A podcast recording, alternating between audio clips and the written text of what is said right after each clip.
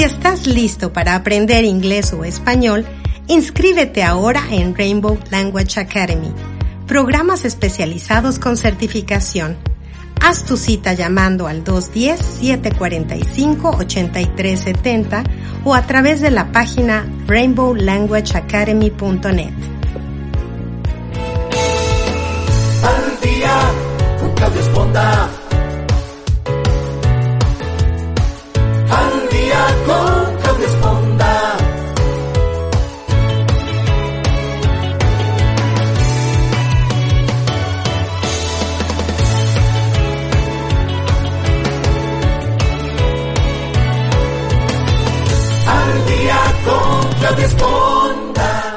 Esponda. ¿Qué tal? Muy buenos días. Qué bueno que nos acompañan esta mañana aquí nuevamente en el programa Al Día. Yo soy Claudia Esponda saludando a toda la gente que como siempre nos acompaña desde el otro lado del continente, en Europa, en Argentina, también en Centroamérica, en México, en Estados Unidos. A todos les mando un saludo muy caluroso y recordándoles que nos pueden escuchar no solo a través de Facebook y YouTube, sino otras aplicaciones como son Spotify, eBooks, Amazon Music, Apple Podcast, Google Podcast, etcétera, etcétera, etcétera.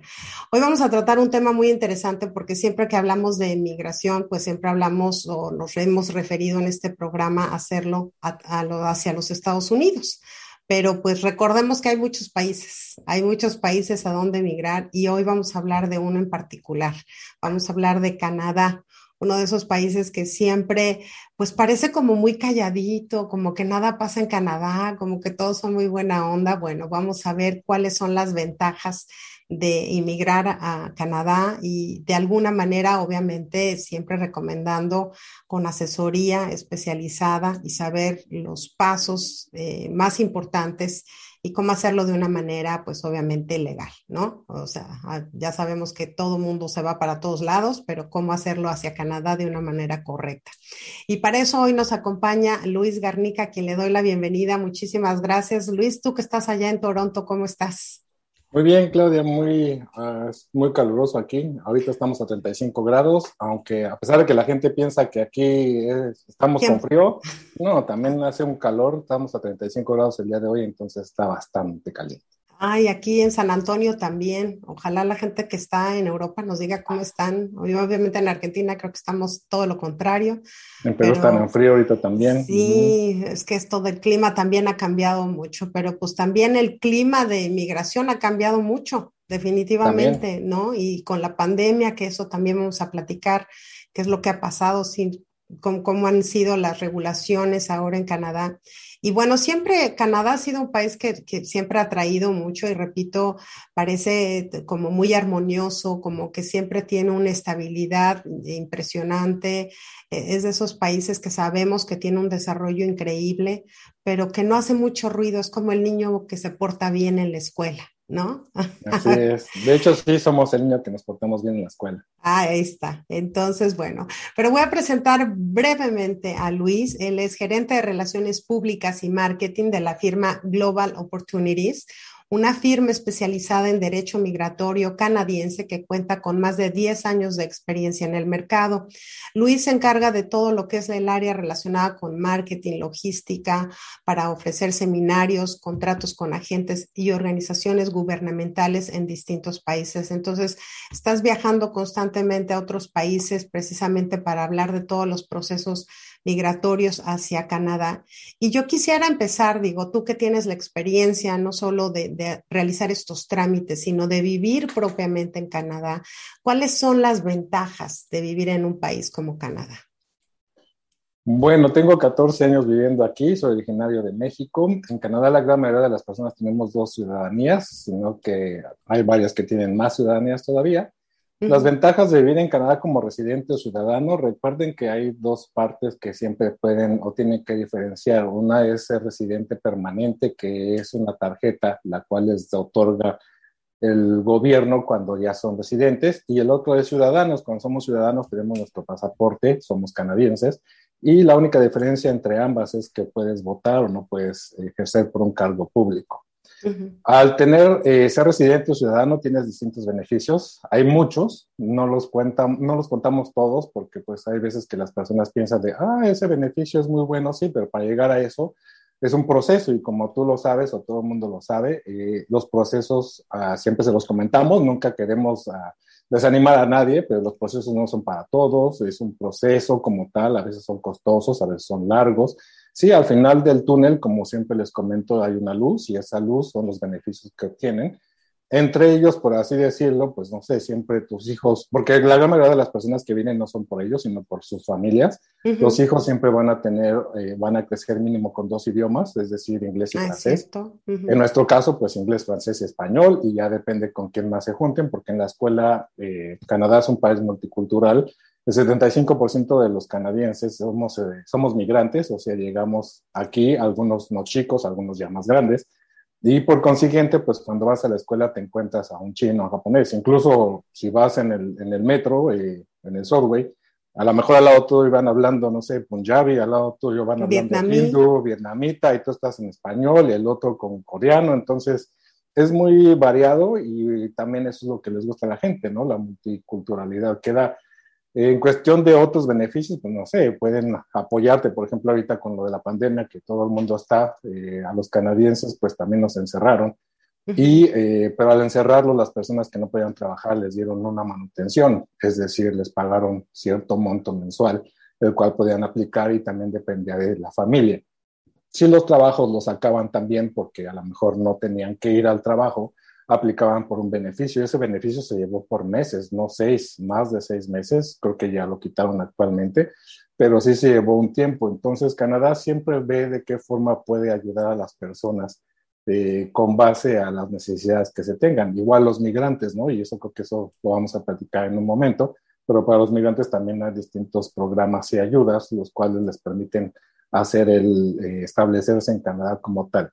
Pero bueno, sí, hay muchas, muchos beneficios. Yo, creo, yo creo que vamos a ir desglosando algunos de ellos para detallarlos, digo, porque son así como, ay, qué padre, pero, pero hay algunos que sí vale la pena puntualizar. Pero yo creo que también una de las grandes ventajas que tiene Canadá es que es un país estable económicamente, que es un país que podamos decir seguro, ¿no? Que, es, que, que la seguridad es una de las partes fundamentales. Este, habrá quienes les guste el frío de vez en cuando. A mí me encanta el frío, no tengo problema con ello. ¿eh? Pero ahora que nos dices que hace calor, bueno, también el clima determina mucho el que la gente se mude hacia un lugar y otro, pero yo creo que lo principal es la seguridad, es la economía, ¿no? El que puedas sustentar a tu familia o, o tus jóvenes puedan sustentarse eh, personalmente y eso es, son puntos muy importantes que, que, yo creo que Canadá representa para todo el mundo, ¿no?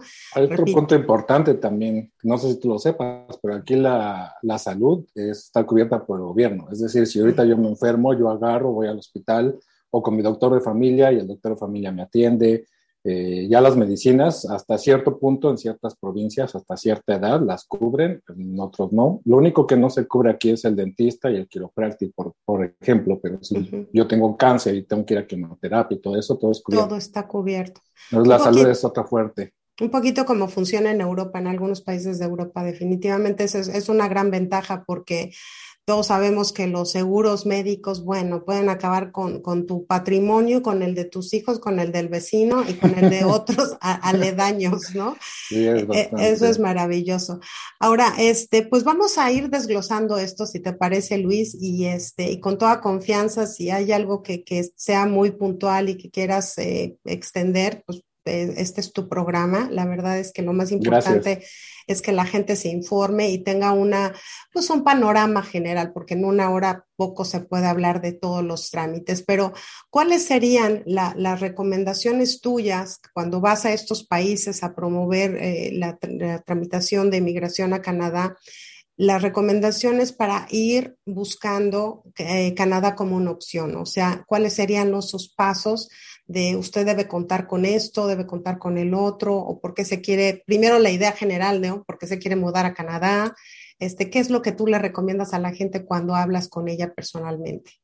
Bueno, creo que la primera cosa es algo eh, en cuanto a los youtubers, por ejemplo, si me gustaría tocarlo y gracias por tener programas así donde puedas informar a la gente más allá de una persona que, que tiene que tener likes y views para poder generar un dinero, es una persona que informa. Y la gente siempre se basa en ello. Eh, siempre les comento, si usted se casa y se divorcia y tiene siete bienes, usted va a ir a YouTube a ver si cómo se va a divorciar, a ver de qué forma, ¿no? ¿Verdad? Va a buscar un abogado para hacerlo. ¿Por qué? Porque tiene bienes los cuales están en juego para poder hacerlo. Es lo mismo con migración. Migración es un cambio de vida y tú también lo sabes. Es un cambio de vida completamente. Por eso siempre insisto en que no es para todos, es un proceso.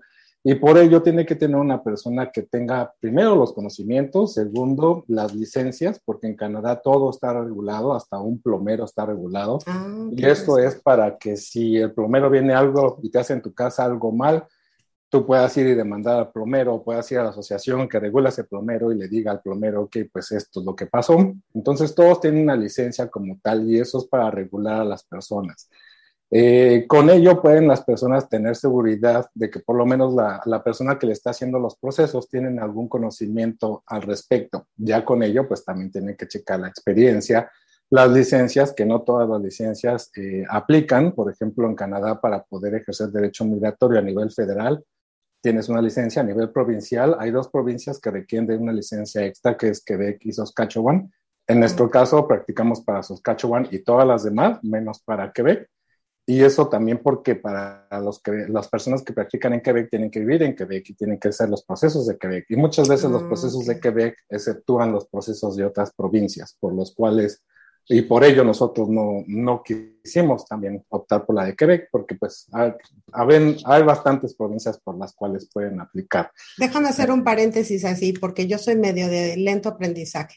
O sea, quiero decir que si yo voy a tramitar una, una visa, tengo que saber específicamente que el abogado o la, o la, oficina o el buffet migratorio aplica para el lugar a donde yo me voy a mudar. ¿Es correcto?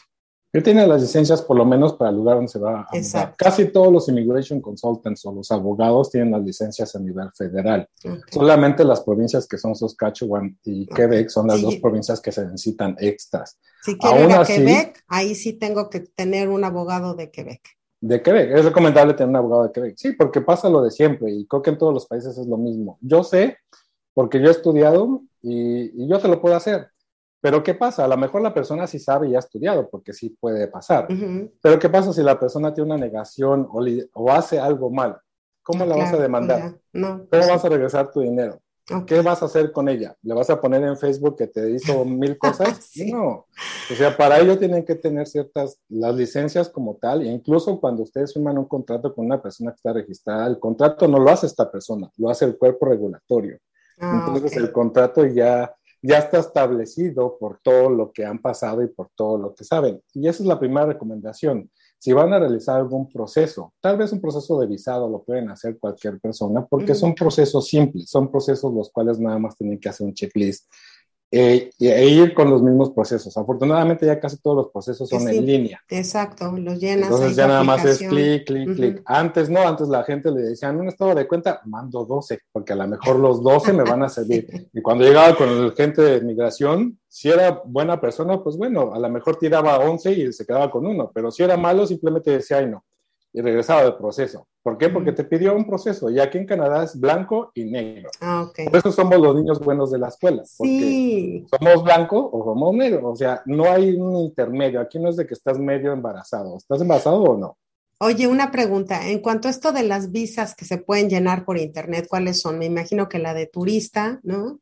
Sí, la visa de turista, por ejemplo, un neta para, para un mexicano, pues la puede hacer. Digo, no es por uh, por tenerles problema en ese lado, pero si nosotros vamos a cobrar 100 dólares y la visa les va a salir en 80, pues, pues digo, ¿no? Es más fácil que ustedes la hagan, vuelvo a lo mismo, son cuestiones que nada más es un checklist. las uh, firmas migratorias como tal ya son para procesos más fuertes, como lo había mencionado en un principio, son para procesos en los cuales ya pueden o quieren emigrar o tienen el pensamiento para hacerlo. O sea, alguna persona que ya está diciendo ya me voy a ir, ya me quiero ir para ello, pues ya son personas que normalmente ya tienen cierta edad, ya tienen cierta, cierto poder económico, algunas personas que ya han viajado al extranjero también, como lo hay también personas que van a empezar nada más por el lado de estudiar, ¿no? Personas que apenas salieron de, no sé, de la prepa o personas que salieron del high school, o como lo quieran llamar, o personas que salieron de, de la universidad y que van a empezar a tomar ese camino.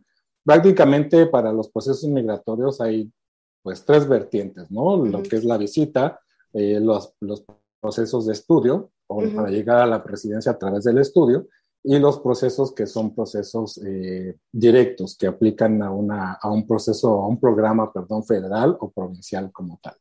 Ajá. Entonces, básicamente, pues es turista para trabajar y para estudiar, ¿no?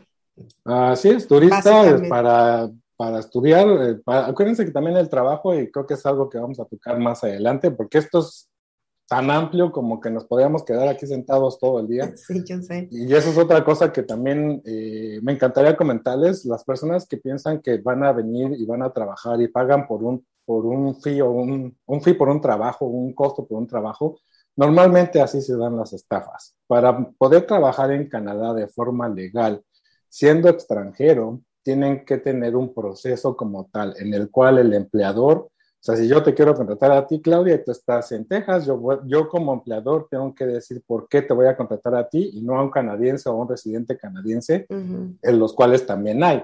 Y entonces es un proceso que se llama LMIA, Labor Market Impact Assessment, y ese proceso tienen que checar por qué yo estoy contratándote a ti y por qué a los demás no. Y se tiene que hacer un proceso de, de recursos humanos y es un proceso largo.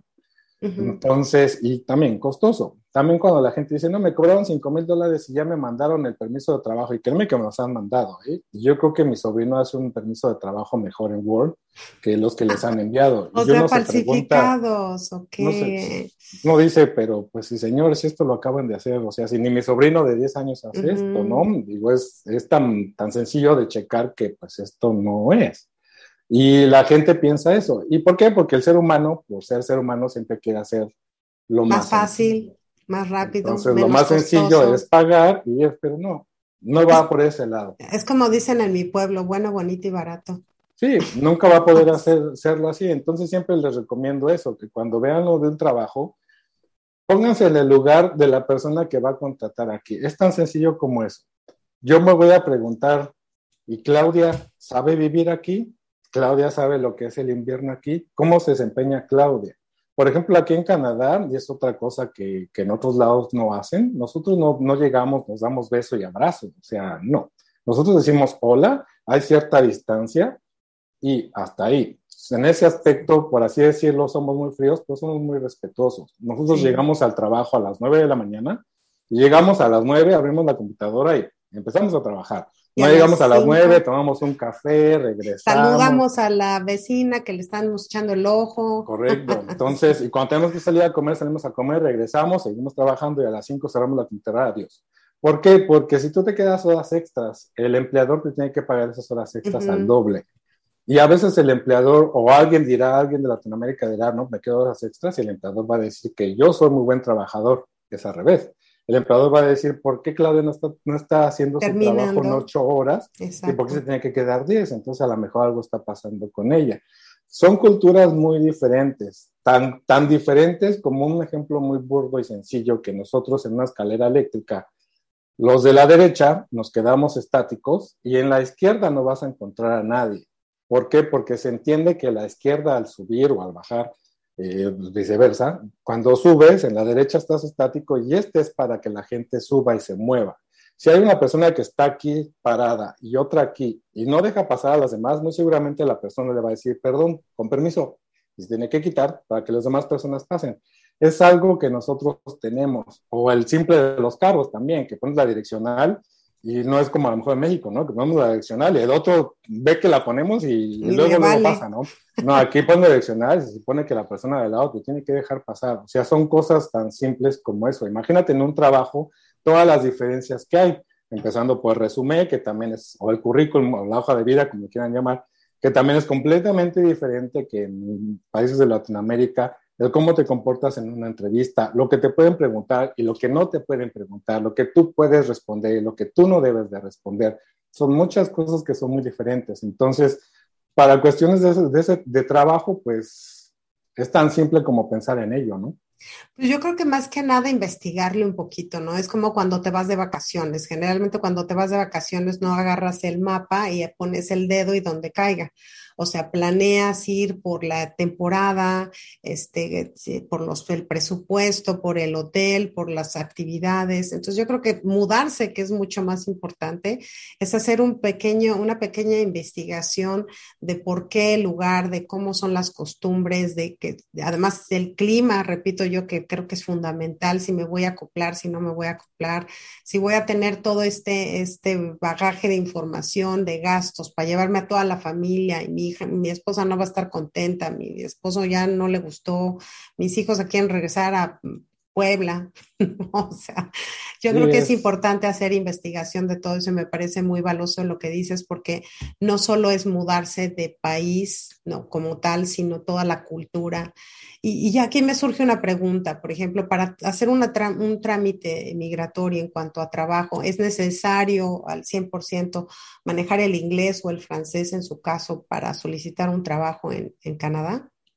Eso lo tengo mucho en las redes sociales y siempre me preguntan, ¿es necesario hablar inglés? Yo le respondo, si yo no pudiera hablar español, ¿le podría responder? Pues no. Pues Entonces, si es un país de habla inglesa, que obviamente sí, tal vez salgas a la calle y tengas algún problema, ya alguien por ahí va a hablar español, pero si quieres desenvolverte en un país y aplicar tu profesión y hacer una profesión, tienes que hablar el idioma. Por consiguiente, para aplicar a procesos migratorios, hay veces que los, el, idioma eh, puede ser bajo, pero ya para poder aplicar a trabajos o desenvolverte en tu área, pues ya tu idioma tiene que ser. Imagínate que un, que un comunicólogo pues no habla inglés. No, pues no, no, pues no pues nada más con los de habla hispana, ¿no? Digo, bueno, de señas, ¿no? Igual ni señas. Las señas también, señas mexicanas con señas eh, canadienses son diferentes. Son diferentes. Lo comento porque también, también tuve a alguien que tenía un niño eh, sordo mudo y una mexicana precisamente hablaba mexicano, pero también hablaba inglés eh, en señas. Entonces también decía, es diferente lo que es el mexicano en señas que el inglés en señas. Eso es lo que comentaron, no sé bien, ¿no? Pero Digo, además, es, maravilloso Canadá. Yo tuve la oportunidad de vivir ahí este, una temporada un poquito grande.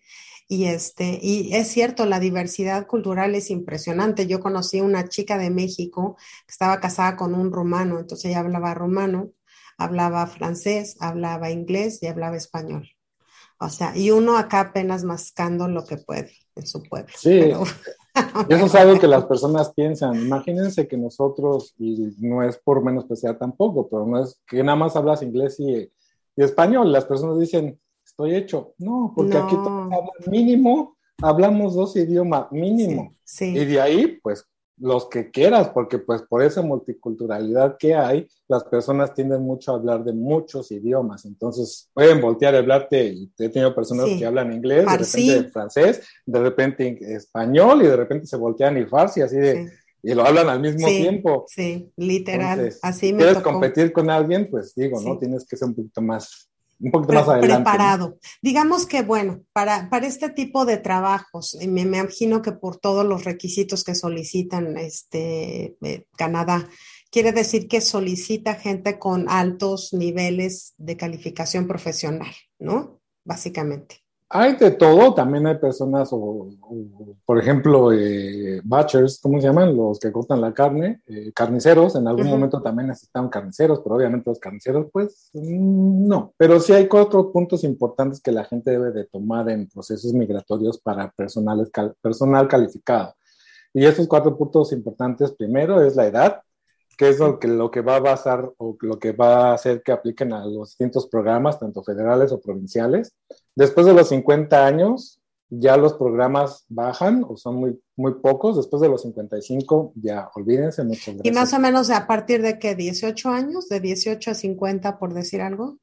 Sí, de 18 a 50 es cuando empiezan a, migrar, depende del proceso que puedan aplicar. Entonces es la edad.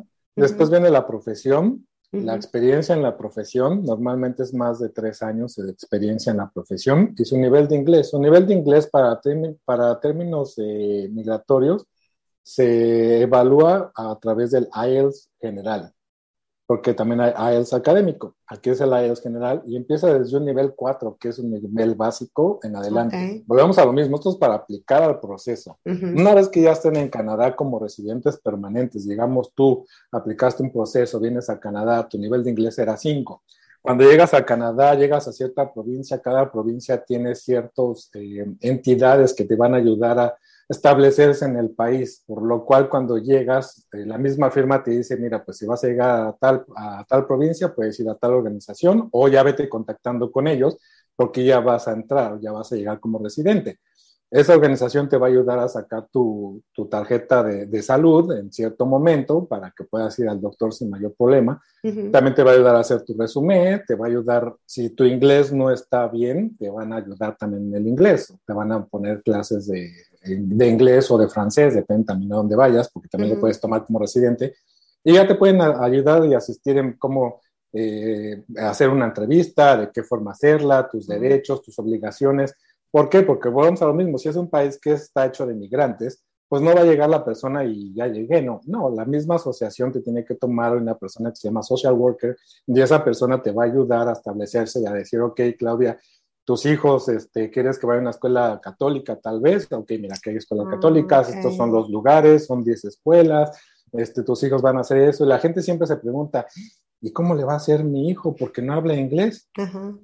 Los niños, la primera Ay. semana, aparte que la misma escuela también tiene cursos de inmersión de personas que, que no saben inglés. Entonces, aparte de tomar las clases normales en la misma escuela, pues se meten a clases de inglés. Pero pues en una semana ellos Ya se adaptaron más que uno, o sea, en otro mundo. digamos que estos son como un concierge migratorio, ¿no? Es como esos que te reciben y te organizan todo para que tú puedas adaptarte de una manera más favorable al nuevo ambiente laboral, ¿no? Que asisten en todos los aspectos. Entonces decías, es la edad, la profesión, este, el idioma y decías tú cuatro, La cuatro experiencia en la profesión. y la experiencia en la profesión, ok, nada más para aclarar. Entonces, bueno, ahora en este transcurso vamos a ponernos en, en varias posiciones, ¿no? La, la persona que decide ir a trabajar y que pasa por todo este proceso, que consigue una posibilidad, ¿cómo, cómo se ingresa a estos programas o cómo informarnos de cuáles son, de si yo aplico? Hay, hay una página especial por parte de- del gobierno canadiense, hay asociaciones que continuamente están hablando de estos programas para saber si la gente califica o no. ¿Dónde, dónde encontramos esa información? Acuérdense que una vez que ya son residentes o ciudadanos, otro de los derechos que tienen es trabajar. Para venir a trabajar únicamente como tal, ya platicamos de ese proceso que es el LMIA y ya dijimos los pros y contras, algunos de los que hay, no son todos. Para ya venir como residente y ya establecerte y ya poder empezar a trabajar, sí, existe una, una, la misma página de Canadá, viene todos los programas o las mismas páginas de las provincias de Saskatchewan, de Ah, Manitoba, de New Brunswick, tienen distintas cosas. La diferencia o el problema, por así decirlo, es que pues lee las letras pequeñas. Lo mismo que en nuestro país, ¿no? Si tú te pongo, yo soy abogado y te pongo un contrato, hay veces que pues yo no tengo un contrato en español, aunque tú hables castellano, ¿no? Porque Ujú. pues son cosas que para eso la gente también estudió, para poder llevar a cabo ese tipo de, de- de situaciones. En el lado de, de migración exactamente lo mismo, aparte que aquí es como un doctor, te va a analizar, te va a checar y con base en ello te va a decir, mira, puedes hacer esto, esto, esto, esto, esto. Es lo mismo que yo le digo a las personas, si usted va al doctor y le dice al doctor, oiga doctor, me duele el pecho y necesito un antibiótico porque tengo gripe, el doctor le va a decir, sí, ¿cómo te duele el pecho? ¿Tienes flemas? ¿De qué color? ¿Amarillas, negras, blancas, azules? ¿Tienes calentura? ¿Por cuánto tiempo? ¿Te duelen los huesos? ¿No te duelen los huesos? Claro. tiene eso, tiene lo otro, y con base en eso te va a decir, pues no es gripa, a lo mejor es nada más flu, a lo mejor sí tienes neumonía, a lo mejor tienes, entonces te va a dar cierto antibiótico que va a, va a combatir esas, esa enfermedad. Del 99, del 100%, el 99% de las veces va a resolverlo y el 1% pues no le va a dar y a lo mejor va a tener que volverte a dar otro antibiótico para volverlo a hacer. Es lo mismo en cuestión migratoria, te tienen que analizar, evaluar el perfil. Si tienes una pareja, muchas veces, o la gran mayoría de veces, se evalúan los dos perfiles para ver si los dos se ayudan o simplemente uno aplica y el otro queda abajo, Claro. o los dos pueden aplicar. Entonces, con base en eso se van a decir, este es tu perfil, bueno, con, con esto vas a aplicar a esto, a esto, a esto, a esto, a esto. Mi recomendación como profesional a lo mejor sería aplicar a este, a este, porque tienes más posibilidades de hacer de, esto. De obtenerla, claro. ¿Cuándo lo vas a aplicar? Pues va a depender mucho. A lo mejor puedes aplicarlo ahorita o sabes que tienes que trabajar en esto, en esto, en esto. Hasta cuando tengamos esto, puedes aplicar esto. Y acuérdense que los programas cierran y abren, o sea, es constante esto. Okay. No siempre están los mismos. En cuestiones federales sí, pero en cuestiones provinciales esos abren y cierran, abren y cierran, dependiendo de las necesidades de las provincias. Hay ocupaciones en demanda en ciertas provincias, hay otros programas que los ponen las provincias para llenarlas un poco y después se cierran, entonces... Es, es muy variable, cosas. ¿no? Es muy variable. Y, y, bueno, era una de mis preguntas finales, pero me la voy a aventar ahorita se me antoja. Este, con toda esta cuestión de la pandemia, ¿no? Que te, todos estuvimos resguardados, hubieron cambios en políticas, digo, aquí en los Estados Unidos vivimos una serie de transformaciones eh, por las últimas gestiones de, de gobierno. ¿Cómo, ¿Cómo, es la situación para esta adquisición, otorgamiento de visas de trabajo, de turismo y de estudiantes? ¿Cómo fue a través de la pandemia? Y si ya están abriendo o ha habido cambios o más bien regresamos a como era antes. Eso me toca mucho en, en, marketing porque las personas dicen, están promoviendo emigrar, pero si los está cerrada la frontera, uh -huh. no. Está cerrada la frontera para visitantes. Ciudadanos residentes seguimos o podíamos seguir entrando y saliendo sin mayor problema. Actualmente, ahora en septiembre, van a ver si los, visitantes o ya personas eh, pueden entrar como tal, si ya están vacunados, si hay una serie de, de, protocolos que ya se implementaron y se van a quitar o se van a poner, como es la cuarentena en los hoteles y ciertas cosas en, en ese aspecto. Eso va a pasar en septiembre. En septiembre van a empezar a, a decir si sí van a entrar. ¿Qué, o no. ¿Qué, va a pasar? Por el momento, durante este año y fracción que hemos tenido esto, los programas migratorios siguen su curso. O sea, okay. un programa migratorio no aplicas hoy y mañana entras, no, aplicas hoy y puede tardar seis meses, un año, dos años, dependiendo del programa migratorio. Si te tocó que durante la pandemia te otorgaron la residencia como tal, te decían, ok, pues te damos un lapso más de tiempo. No es de que te la otorgamos y mañana ya ven, si no te la cerramos. No. O sea, okay. te, te, otorgan la residencia y te dan un periodo de tiempo de unos meses para que obviamente en tu país vendas tus cosas, porque ya te vas a venir a establecer a otro uh -huh, país. Uh -huh. Entonces ya llegas a este país y ya te estableces, te dan un periodo de tiempo. ¿Qué pasaba con ello? Pues entonces las personas tenían que hacer el booking y decir, ok, ya tengo la residencia, o había provincias que decían, ya la tienes, te vamos a dar una extensión porque ahorita no podemos dejarte Aceptarte. entrar. Entonces simplemente vamos a dar, si tenías seis meses, ahora vas a tener un año para que okay. puedas entrar. Si pasa algo más con la pandemia, entonces volvemos a revisar. Hay personas que hicieron eso, ya no pudieron entrar, entonces mm. tuvieron que ir a su país, pero pues su residencia sigue ahí, ¿no? En el momento que ellos puedan o que el gobierno diga ya puedes pasar, vienen sin mayor problema y se establecen, ¿no? Oye, y esto de la residencia, porque digo, yo me imagino eh, que en cada país funciona diametralmente la política migratoria es diferente. En cuestiones de residencia, porque aquí en los Estados Unidos se habla de una residencia de temporal, una residencia permanente y una aplicar para la ciudadanía. En Canadá existe lo mismo, hay una residencia temporal, alguna permanente y cada cuándo se consigue, cómo se consigue, hay que hacer otra vez todo el trámite, hay que presentar documentos de que sí sigo aquí, de que sí estoy trabajando en la misma empresa o cuando te dan una residencia permanente es ya, ya la libraste, ya la tienes.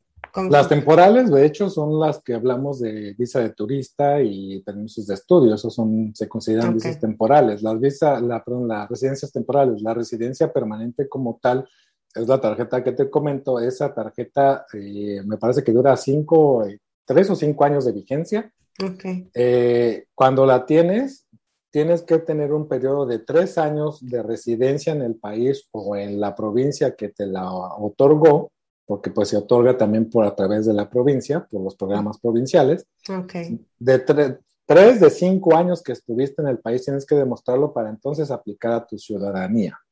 Cuando aplicas a la ciudadanía, que es el pasaporte, tienes que hacer un, un, examen, después es un juramento, después ya te aplicas por el pasaporte. ¿Por qué hay este proceso? Porque hay, hay ciudadanías que no permiten más de dos o tres ciudadanías. Por ejemplo, me parece que son los hindús. Los hindúes siempre quedan con pues, su ciudadanía porque no les permiten otra. Entonces ellos siempre están como residentes permanentes, siempre están renovando esa tarjeta. ¿Qué pasa para esta tarjeta? Pues hay que tener ciertos eh, requisitos, ¿no? Como que obviamente estés residiendo en el país. De lo contrario, pues esa tarjeta se expira y si ya no la, ya no la renovaste, pues significa que no estás residiendo en el país. Entonces, pues, pues vas a tener que volver a aplicar en algún momento. Pero ellos siempre la están renovando y renovando porque no pueden tener dos ciudadanías o renuncian a una para obtener la otra, Ah, o simplemente se quedan con la residencia. En nuestro caso, por ejemplo, los mexicanos no sé cuántas ciudadanías podemos tener. Yo tengo ciudadanía mexicana canadiense, creo que son cinco o seis, no tengo idea. Entonces, eh, pues podemos aplicar por el pasaporte, pero esas son las diferencias entre las distintas residencias. Ay, qué interesante. O sea que realmente el que no la saca después de tres años es por, por cuestiones de su país de origen, ¿no? Básicamente. Mm, normalmente. He tenido personas eh, cuando he viajado que tuvieron la residencia en algún momento y se vinieron, se regresaron y Se pues les olvidó. la hicieron. Y ya ahora que quieren, así de, ah, es que ahora sí ya la quiero y ya la voy a renovar. No, Pues hay que tener un proceso y volver a aplicar. Les puede ayudar que en algún momento Sí. la tuvieron, pero hay que volver a aplicar. Sí puede pasar, hay de todo en esta viña del Señor, como, como personas que vinieron aquí y, y sus papás a lo mejor estuvieron aquí o se regresaron, o tengo amigas que son canadienses que viven en otros países que por- porque simplemente no, no quisieron estar aquí o están con sus papás en sus países, pero ya son canadienses como tal, entonces depende de cada persona, ¿no? Perfecto. Ahora, si una persona finalmente consigue este trámite, bueno, pasa este trámite y consigue la residencia, ¿a qué familiares cercanos puede llevar con él? O sea, puede llevar a la mamá, puede llevar a la tía, puede llevar a toda la familia, a quienes, a quienes se les otorga, digamos que por correspondencia de, de, de visa, él tienes derecho a llevarte a. Normalmente en Canadá es lineal, es decir, tus papás, tus abuelos o tus hijos o tu esposa. Pero no hermanos, no tíos, no primos, no sobrinos, tiene que ser lineal. Entonces, ¿qué pasa? Actualmente hay algunas provincias, no todas, porque hay como una o dos, en las cuales te puede ayudar que tengas un pariente en esa provincia. Mm. Te da un poco más de puntuación, pero no pasa siempre. Entonces, normalmente es de forma lineal y normalmente es una cosa que también siempre les comentamos. Cuando hay un proceso canadiense, no es como, como el americano, que el americano normalmente se va alguien y después trae a toda la familia. No, aquí vienen todos. O se vienen todos de una vez o después, o hay que explicar por qué nos están viniendo de una vez y hay que dar razones para que después puedas traer a la familia. De lo contrario, el oficial de inmigración va a decir, ¿por qué no se Pues- vinieron todos de una vez, no? ¿Por qué uno y después los otros? Entonces siempre tienen que venir, o casi siempre es, es uno. ¿Por qué? Porque Canadá eso es lo que, lo que le interesa, que, que, hay- que haya familias las cuales se integren en el país. Que haya comunidad. ¿no? Que se cree comunidad. Ahora, Exacto. dentro de estos que me dices, digo, obviamente las políticas en cada país, repito, es- son diametralmente diferentes.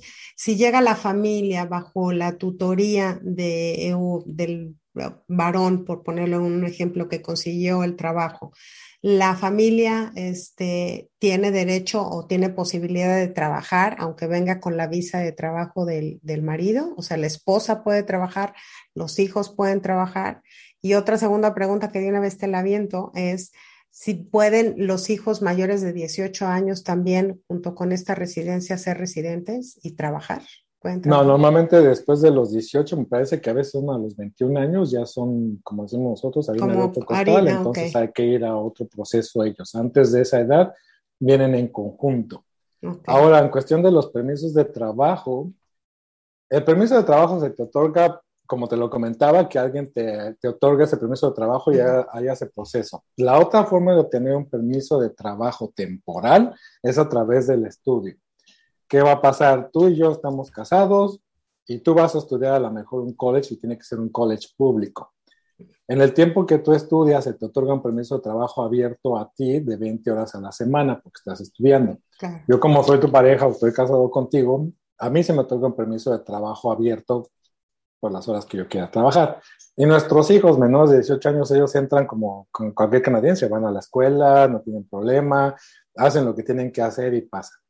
¿Por qué la gente utiliza este tipo de permisos de trabajo? ¿Por qué? Porque entonces mientras que tú estés estudiando, yo estoy trabajando y yo voy a lo mejor generar los puntos para en un futuro aplicar una Ah, residencia. Ya, ¿Qué pasa? Hay que evaluar. Cuando ya son unas personas ya un poquito más grandes de 25, 26 años, que volvemos a lo mismo, ya tienen los cuatro puntos, el inglés, o a lo mejor no el inglés, pero por lo menos tienen una profesión, la experiencia en la profesión y la edad y el inglés un poco más avanzado. Obviamente, si ya vienes a un college, pues mínimo vas a Pues tener ya, un ya. inglés de 6.5. Entonces ya ahí a cuenta. Ujú. Hay que evaluar. ¿Por qué? Porque tú vas a estudiar, yo voy a trabajar, pero a lo mejor cuenta más que yo estudie y que tú trabajas. Porque a, la, con tu, a lo mejor con tu perfil profesional, al trabajar, hay programas o provincias las cuales puedes trabajar un año o tienes que trabajar un año para después aplicar la residencia. Hay provincias que seis meses y con ello puedes aplicar.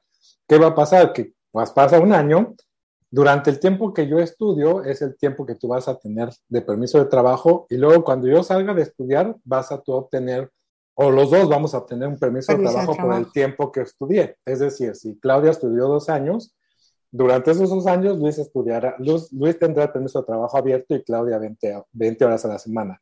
Cuando Claudia sale de, de, su estudio, Claudia obtiene un permiso de trabajo por los dos años que estudió y yo obtengo otro permiso de trabajo por los dos años. Es decir, Ah. Luis tiene cuatro años de permiso de trabajo. Muy seguramente Luis durante ese tiempo puede aplicar a la residencia. Pasa que en algunas ocasiones cuando yo aplico, pues ya Claudia ni siquiera se va a considerar como estudiante internacional, porque yo ya voy a ser residente, ya vamos a ser residentes. Entonces ya Claudia va a pagar como una persona residente, que los costos pues varían bastante. Entonces, Ay, los niños pues siguen estudiando, ellos nada más pasan de un estatua al otro, ellos ni suman Ajá. ni restan, ellos Ajá. están en el, inmersos en el proceso. Nosotros somos los que vamos a jugar.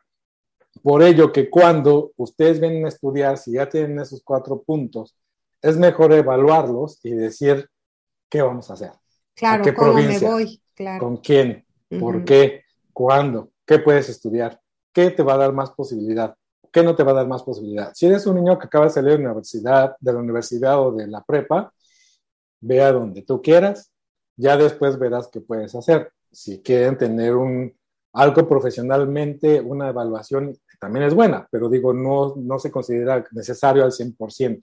Cuando ya es una persona que ya tiene los cuatro puntos, sea casado, soltero, con hijos, sin hijos, es viable o es mejor que tenga una consulta para que con ello le puedan indicar las mejores Claro. opciones de estudio para que después pueda aplicar para su residencia. Si es esa su meta migratoria, que te voy a decir, el 90% del 100% de las personas que vienen a estudiar, que no se querían quedar, Se quedan. Se quedan. Entonces siempre es lo mismo, siempre Es les que es preguntan cuál es tu hermoso meta. Canadá, es divino, digo, es, es hermoso. Yo digo, viví en, en Toronto y en Montreal y la verdad es que, y de ahí, bueno, hay para dónde hacerse. Oye, este, dentro de este proceso que, nos planteaste, esta historia hipotética, ¿no? De esta familia que estudia y todo demás, si los hijos obviamente van creciendo y pasan esa mayoría de edad y están en este proceso migratorio, los hijos continúan con, con una estadía legal, aunque hayan llegado, eh, aunque hayan este, sobrepasado la edad de los 18, me imagino.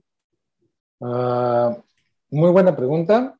No, no sabría responderla. Me imagino Ok. que mi idiosincrasia diría que sí, pero la verdad no, no sé si en, durante ese proceso, cuando ellos ya suben de mayoría de edad, pasan o salen, no creo, pero normalmente aquí las personas terminan el high school antes de los 16, 17 años. Entonces ya después del high school ya necesitan ver un college o una universidad. Ya tendrían que ver ahí ellos qué van a hacer. De, de hecho, el college o la universidad ya no es gratuita, ya la tienen que pagar ellos. Pero otro de los beneficios que por lo menos tenía, no sé si todavía siga teniendo Canadá, era que, el, que tú decías, ok, yo ya, tengo, ya acabé la, la escuela, la high school, ya voy a estudiar mi college, este, pues necesito estudiar, ¿no? Entonces Ujú. el gobierno te decía, ok, ¿qué vas a estudiar, Claudia? No sé, este, artes. ¿Y cuánto te cuesta el semestre? No sé, pues 5 mil dólares porque pues, eres residente o ciudadano. Ok, ¿y cuánto te vas a gastar de manutención? No sé, 5 mil. Ok, aquí están 10 mil. Vete a estudiar. Y si van a estudiar, ya estudiaban, Ay, terminaban qué de estudiar, regresaba Claudia y le decía al gobierno, ya acabé de estudiar. Ahora, ¿qué voy a hacer? El gobierno le decía, ok, Claudia, ¿cómo acabaste? No, con las mejores notas. ¿cuánto me debías? ¿10? Ok, ahora me debes 5. Y esos 5, porque tuviste las mejores notas, y esos 5 me los vas a pagar al 0.0% de interés Ay, durante 20 años cuando empieces a trabajar. Qué divinos los Eso se llamaba. OSAP, no sé si todavía exista, pero Ay, ese no. proceso sí había. Ahora creo que ya no lo existe, creo que ya lo pagan ellos, pero es a lo mismo, es, son tasas de intereses muy bajos que también si suman y restan y pueden hacer ciertas cosas, lo puedes lograr. Les problema. digo, los canadienses son niños buenos, o sea, son Somos maravillosos. niños buenos hasta que nos caigas mal. No, sí son divinos, la verdad es que sí, yo, yo, no, los amo, los amo, nada más el, el, el clima, yo sí se me atora mucho, pero bueno. Pero sabes que el clima es... Ay, no, yo no puedo, yo aquí hace un este vientecito y ya me estoy sacando la chamarra para esquiar, o sea, no, pero no puedo. un servidor que ha viajado, por ejemplo, una vez nos tocó que viajamos a Perú Ujú. y en Perú estaba el frío. Y las casas no están adecuadas para eso. Ah, Nos no. estábamos muriendo. La gente nos veía y nos decía, pero si ustedes vienen a menos 40 grados, Pero, pero, pues, es que allá, tú te Calefacción. a tres, o sea, dos pasos, estás en tu carro y está caliente, tomas el TTC, que es el bus, y está caliente, entras al mall y está caliente, o sea, nada está frío. Ah, claro. Yo sufro claro. más cuando voy a México que mis papás. Créeme que me tapo y así tengo un frío enorme. Aquí yo ando a veces en short y afuera está menos 50. No hay problema. Todo está adecuado para que la gente pueda vivir en ello. Eso de que ven que las llantas tienen cadenas y que casi nos ponemos unos encima, no. O sea, hay chamarras que están así y que aguantan menos 40 grados. Este, ya depende de No, cada es cierto. uno. ¿no? Digo, a mí me sorprendía que hacía un poquito de calor y salían toda la gente de la oficina a la hora de lunch y las veías todas de traje sastre, se quitaban la ropa, su traje de baño y se asoleaban en las, en las avenidas y me llamaba mucho la atención y yo con mi suéter, ¿no? O sea, ellas Sí. fascinadas porque salió el sol, pero bueno, es maravilloso y además vivir en otros países siempre es, es una experiencia increíble. Ahora, hablando también este, de, de, de esta cuestión de los estudiantes. Eh, generalmente me imagino que, que, así funciona, que las mismas escuelas promueven sus programas y ayudan a la tramitación de visas para estudiantes, ¿no? Normalmente el college te va a ayudar a hacer la tramitación de eso, pero pues ya depende de cada uno, ¿no? Y también depende de qué college tienes que o quieras venir a estudiar, porque no todos los colleges aplican para obtener un permiso de trabajo después de que, Ah, mientras y después de que estudies. Y no todos aplican para que después puedas aplicar una residencia. Eso tienen que tener cuidado. Muchas veces dicen, es que el college me costó 5 mil dólares menos, sí, pero no es un college público. Por consiguiente, pues a lo mejor te va a dar un permiso de trabajo, pero para migratoriamente hablando ya no te va a servir. Te vas a trabajar, vas a regresar a tu país con un, un degree, vas a regresar con una experiencia canadiense si tú así lo pones. Pero más allá para quedarte, no. Y eso pues porque te valió menos, ¿no? Claro. Entonces ahí también tienen que ver, también los eh, agentes educativos, nosotros somos una firma migratoria Ujú. que hacemos migración, pero para lo que son trámites educativos existen agentes educativos. Hay firmas migratorias que hacen las dos partes, nosotros no. Nosotros Ujú. utilizamos los agentes educativos que, como nosotros decimos vulgarmente, zapatero a tus zapatos. Entonces, ellos se dedican únicamente a la forma o al- a asistirte en materia educativa. Y ellos también tienen ciertas licencias. No están tan regulados como nosotros, porque no lo están, pero sí tienen ciertas licencias que los avalúan, que por lo menos tienen el conocimiento de lo que están haciendo. Entonces, ellos les pueden indicar, y normalmente los que son buenos les van a decir, ok, ¿cuál es tu meta? Tu meta es emigrar, vamos a ver, ¿cuál es tu budget? ¿De qué estamos hablando? Y sobre eso van a volver a lo mismo, van a evaluar para darte ciertas opciones. Pero también, como en todos lados, hay unos que ni tienen la experiencia, ni Mm. tienen la... Y pues, ¿cómo les reclaman? Aquí hemos tenido Claro. personas que llegan a la oficina y ya terminé la maestría y ahora quiero aplicar la residencia, así de, pero esta maestría no aplica para nada. Pero es una Ay. maestría, y a mí me dijeron, estudiando una maestría, Híjole. aplicaba. Pues estudiaste la maestría, tienes un degree de maestría, qué bueno, gastaste 80 mil dólares, felicidades, pero eso no aplica una. Wow. ¿Y a, No. quién, a quién voltean a decirle, oye, a nadie? Porque el agente educativo, pues, se lava las manos. Adiós. Entonces, hasta eso, ¿eh? Este yo creo que es un megatip que nos diste ¿eh? para la gente que escucha, porque uno, pues, entra a internet, dice escuelita Lepatit, ¿no? Aquí, en Quebec, facilísimo, mande sus documentos, pague, pague, pague, y de repente, pues, tu hijo se quiere quedar y ¿qué crees? pues ya nos echamos todo el dinero y pues no funcionó para nada. No, muy, muy interesante. Otra de las preguntas que también me hacía este Luis, es si tú estás viviendo en otro país, pongámosle España, ¿no? Y que eres mexicano y quieres tramitar tu este, residencia en Canadá, ¿se puede tramitar eh, todo este proceso aunque vivas en otro país, no residiendo en tu país de origen o no? Siempre y cuando estés de forma legal en el país donde estés residiendo, sí. Ok. Ahí puedes aplicar. Déjame regreso a lo otro también, Ah, porque eso me, me, tengo mucho y ahorita me regreso a esta pregunta. Ok, tú va. La tú gente va- dice, sí, en cuestión de, de maestrías, estudio una maestría y estoy hecho. Pero a veces eso es porque en Latinoamérica estudiar una maestría y un doctorado, eres un dios. Aquí no, aquí la gente se queda pues con college y sí hay unos que van a la universidad, otros que quieren la maestría, otros que tienen el PhD. Sí, van a obtener mayor grado, van a obtener a lo mejor una mejor eh, remuneración por lo que estudiaron. Pero digamos que yo, Luis, estoy en México y ven, quiero ir a estudiar a Canadá una maestría. Las maestrías están entre 30 y súmale, hasta 80, 100. Y yo siempre pregunto, ¿y por qué una maestría? No, es que una maestría, y es una maestría, sí, pero tal vez si usted puede aplicar un proceso migratorio. El proceso migratorio, ponga que le cueste por mucho 10 mil dólares. Aplica el proceso migratorio, se hace residente. Y siendo residente, esta maestría que le iba a costar 100, le va a costar 5. Ah, Y yo creo que ya ni siquiera lo va a hacer. Cuando ya es residente, ya no va a hacer ni la maestría. Entonces se va a quedar con lo Ah, que está. ¿Sabe cuánto dinero y tiempo Se se ahorró? Porque todos dicen, no es que la maestría puedo estudiar y puedo trabajar. Sí, les dan un permiso de trabajo. Seamos sinceros, van a estudiar, van a trabajar en una maestría teniendo dos niños y aparte toda la carga Sí. No se puede, o no es imposible, pero digo, es más, un poco más difícil. Y siempre les comento eso, ponga a ver y ponga en la balanza. Si tiene los 80 y el dinero y el tiempo, pues ahora sí como dicen los colombianos, ¿no? Hágale. Pero si no lo tiene, vea de qué forma puede. A lo mejor puede aplicar un proceso migratorio, el cual le va a costar menos dinero, tiempo y Mm. esfuerzo. Y una vez que ya está aquí, ya se puede mover para todo lo que usted quiera. Entonces, tenemos muchas personas, por ejemplo, en Australia. Australia es un país que muchos peruanos se van, muchos chilenos se van, eh, pero Australia es un país que legalmente o migratoriamente hablando también tiene muchas trabas. Eh, y ahí voltean a ver otros países, Nueva Zelanda, Irlanda, Canadá. Muchas veces, y también puede pasar, que estudiaron algo en Australia y eso no cuenta para Canadá.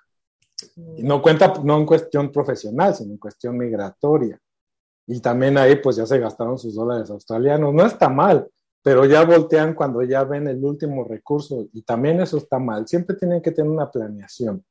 Y eso creo que es algo muy diferente que nosotros tenemos a comparación de otros. Planeamos. Ujú. Aquí, no sé si tuviste que cuando llegaste en el avión, viste abajo y viste cómo estaban desarrolladas las casas y como que se veía muy chistosito. O sea, no se veía todo aglomerado, se Ah, veía no, como que, no, no, que no. todo tiene algo. ¿Por qué? Porque se Todo- planean. Todo tiene una rayita y ves el límite de, sí, son perfeccionistas. Todo se planea eso. Sí. Y eso es lo que nosotros decimos, planean. Si lo planeas, puedes llegar. ¿Por qué? Porque ya estás en otro país, pero si se te está acabando tu estadía en otro país y volteas acá, pues se te va a acabar la estadía para cuando ya puedas venir para acá. Entonces, ¿qué va a pasar? Tienes que regresar a tu país. Es por eso que cuando ustedes estudian y van por ese lado de estudio, normalmente les recomiendan dos años de estudio. ¿Por qué? Porque son dos años de estudio. Si tú no tienes pareja, estás sola, dos años de estudio, dos años de trabajo. Estos dos años no te cuentan para materia migratoria, te cuentan estos. Entonces, cuando tú te sales del college, antes de que tú te salgas del college, te van a empezar a decir, o vamos a empezar a decir, Claudia, empieza a trabajar, empieza a buscar trabajo. Por eso les ponen los co-ops y todo eso, para que seis meses estés pues haciendo voluntariado o algo. Cuando acabe tu, tu periodo de, de estudio, Escu- de escuela. esas- esa misma empresa te jale y te contrate. Entonces, estos dos años tú tengas, si es un año de experiencia canadiense la que tienes que tener en esa provincia, tienes Pues ya un tienes año dos, ajá. y tienes un año extra. Y en este año no te van a decir, ah, ya aplicaste, ya puedes, bienvenido. No, te va a tardar seis meses. Entonces, lo que va a hacer es que este año va a ser tu colchón para estar aquí. Puedes seguir entrando y saliendo, tienes permiso para seguir entrando y salir sin problema, pero ya no tienes que regresar a tu país. Si estudias un año y este año calendario es el que trabajaste, pues cuando acabas, adiós. Y allá en tu país esperarás la residencia, te la darán, no hay problema, pero tienen que esperar allá. Por eso siempre les recomiendan dos años. Los contras, pues es que es más dinero que tienen que invertir, ¿no? No, yo creo que son tips muy valiosos porque, este, aunque hay mucha información, a veces no es la información adecuada para tu caso. Yo creo que siempre este, la cuestión migratoria es como algo muy a la medida, ¿no? Es como ir con un sastre porque pues, yo soy más alta o tengo más cadera o el brazo está más ancho. Yo creo que todas esas pequeñas eh, ideas de, lo, de, la idea para, plan, para, mudarse a otro país es lo más importante, ¿no? ¿Cuál es la meta final? Terminar una carrera, aprender un idioma, este, pasar un tiempo en otro país o permanecer en él, ¿no? Y yo creo que siempre la opción de permanecer puede ser muy atractiva porque como tú dices, pues todo el mundo va y ya se enamora y dice, ay, ya me quiero quedar y pues todo lo que hiciste puede o no haber valido la pena, ¿no? Que, finalmente implica dinero, tiempo y muchas cosas. Ahora, más o menos en promedio, este, hablas de costos y hablas de tiempos. Este, digamos que haciendo trámites y para ser muy generales, porque repito, yo sé que todo es a la medida, un trámite normal con todos los requisitos y pasos adecuados, cuánto tiempo lleva para obtenerse la residencia permanente y después de ahí, pues ya la ciudadanía. Y te faltó otra pregunta muy importante, ¿cuánto cuesta? Que siempre me la hacen. No, esa te la voy a hacer al final. Esa la tengo, pero la tengo al final para que ya la gente diga, oh my God, no, ah, no, no, no, no, no se me ha olvidado. Los procesos pueden durar o pueden tardar de seis meses a años. Depende del proceso y depende de la persona. Hay personas que se tardan tiempo para recoger sus cosas, mandarlas, traducirlas hay personas que agarran y sí, estás, estás, estás, y ya está hecho, vámonos, se acabó. Hasta seis meses puede ser. De seis meses hasta dos años. Si vienes por, por, trabajo, por estudio, perdón, y tienes que trabajar, pues ahí ya son mínimo uno o dos años de estudio, más uno o dos años de trabajo, y ya son cuatro, ¿no? Cuando yo digo cuatro, la gente dice cuatro, pues sí, porque estudia dos y, trabaja dos, pues aquí ya son cuatro años. Entonces depende del proceso, y ahí te voy a responder la pregunta del final. Depende del proceso, depende de la persona, depende si están casados o solteros. Ahora sí que depende de muchos factores. Y el costo también depende de esos factores. Si estás casado, si tienes hijos, cuántos hijos, y va a depender de cuántos procesos. Hay personas que, por ejemplo, dicen, ¿sabes qué? Pues yo hago un proceso eh, provincial, o sea, de forma directa, Claudia la meto a estudiar, por si esto no se me da, con Claudia yo me aseguro de que tengo la residencia, son dos procesos, y aparte tengo dos niños, y aparte tengo que tener visas de, estudio para ti, para mí, el permiso para mí, las visas de, estudio para los niños, entonces ya, ya se juntan varias cosas y con ello pues el costo va a elevarse. Pero mm, al final es lo que te dije en un principio, al final del túnel siempre va a haber una luz. Y estos, estos pocos beneficios que les comento, pueden entrar a la página y pueden ver más beneficios. No los comentamos todos porque siempre no es un afán de vender. Nosotros no vamos a los seminarios a vender y a decir, Canadá es hermoso, porque ya lo saben.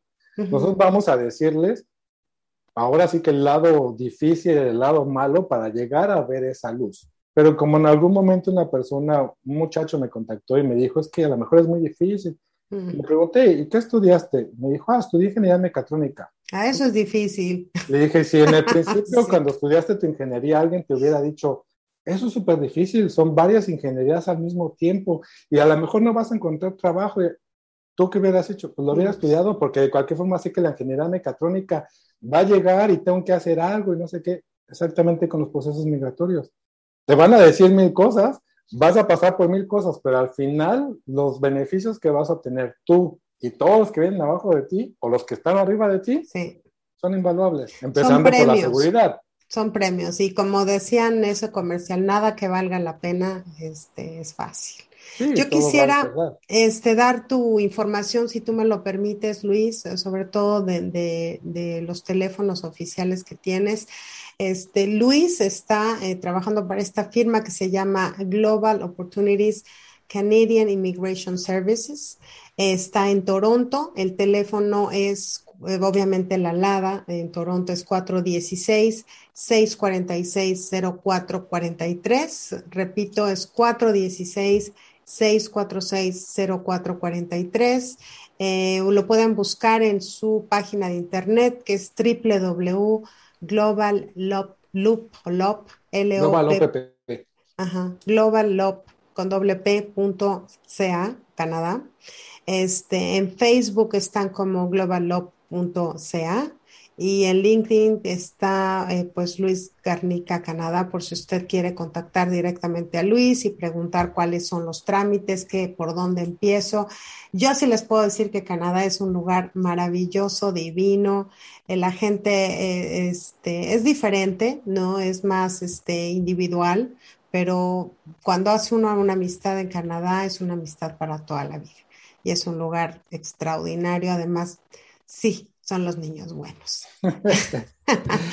Algo con lo que quieras este, despedirte del programa, Luis. Sí, claro. Ah, incluso para que puedan llamar, es mejor que llamen o me llamen, manden mensaje por WhatsApp o mi celular si gustan. Es el más 1 416 702 3903.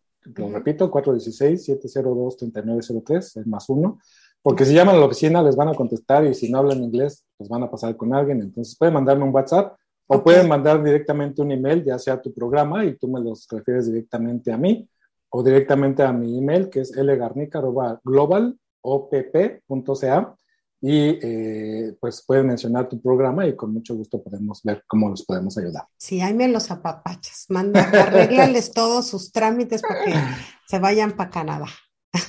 Uno que más quisiera, pero hay veces que somos muy blancos y negros y créeme que vamos a decir se puede, no gasten ni tiempo ni dinero, no se puede. Bueno, pero pues aquí estamos precisamente para dar información y para que si usted tiene las ganas, tiene la intención, tiene los recursos y tiene un plan adecuado y, y correcto, pues qué bueno que lo haga a través de asesores. Definitivamente yo repito y voy a siempre repetir que las cuestiones de migración siempre tienen que verse con profesionistas, no son cosas que se pueden dejar a la, a la ligera porque usted puede perder la oportunidad de hacerlo correctamente, puede perder mucho dinero y pues digamos que a veces pues pierde sobre todo tiempo, ¿no? De, de, híjole, yo ya me había hecho la idea, ya vendí hasta, ya rompí el cochinito, ya vendí mi coche y ahora resulta que no me aceptan. No, no queremos que usted pase por eso y para eso traemos este tipo de programas. Así es que te agradezco enormemente, Luis, que me hayas dado la oportunidad de entrevistarte. Te mando un abrazo hasta Toronto, nosotros aquí desde, desde San Antonio también. Y, este, y pues les mando un abrazo muy caluroso a toda la gente que como siempre nos hace favor de acompañarnos en el programa al día. Yo soy Claudia Esponda y nos vemos en el próximo programa. Gracias, Claudia. Gracias a ti. Hasta la próxima. Al día con Claudia Esponda. Al día con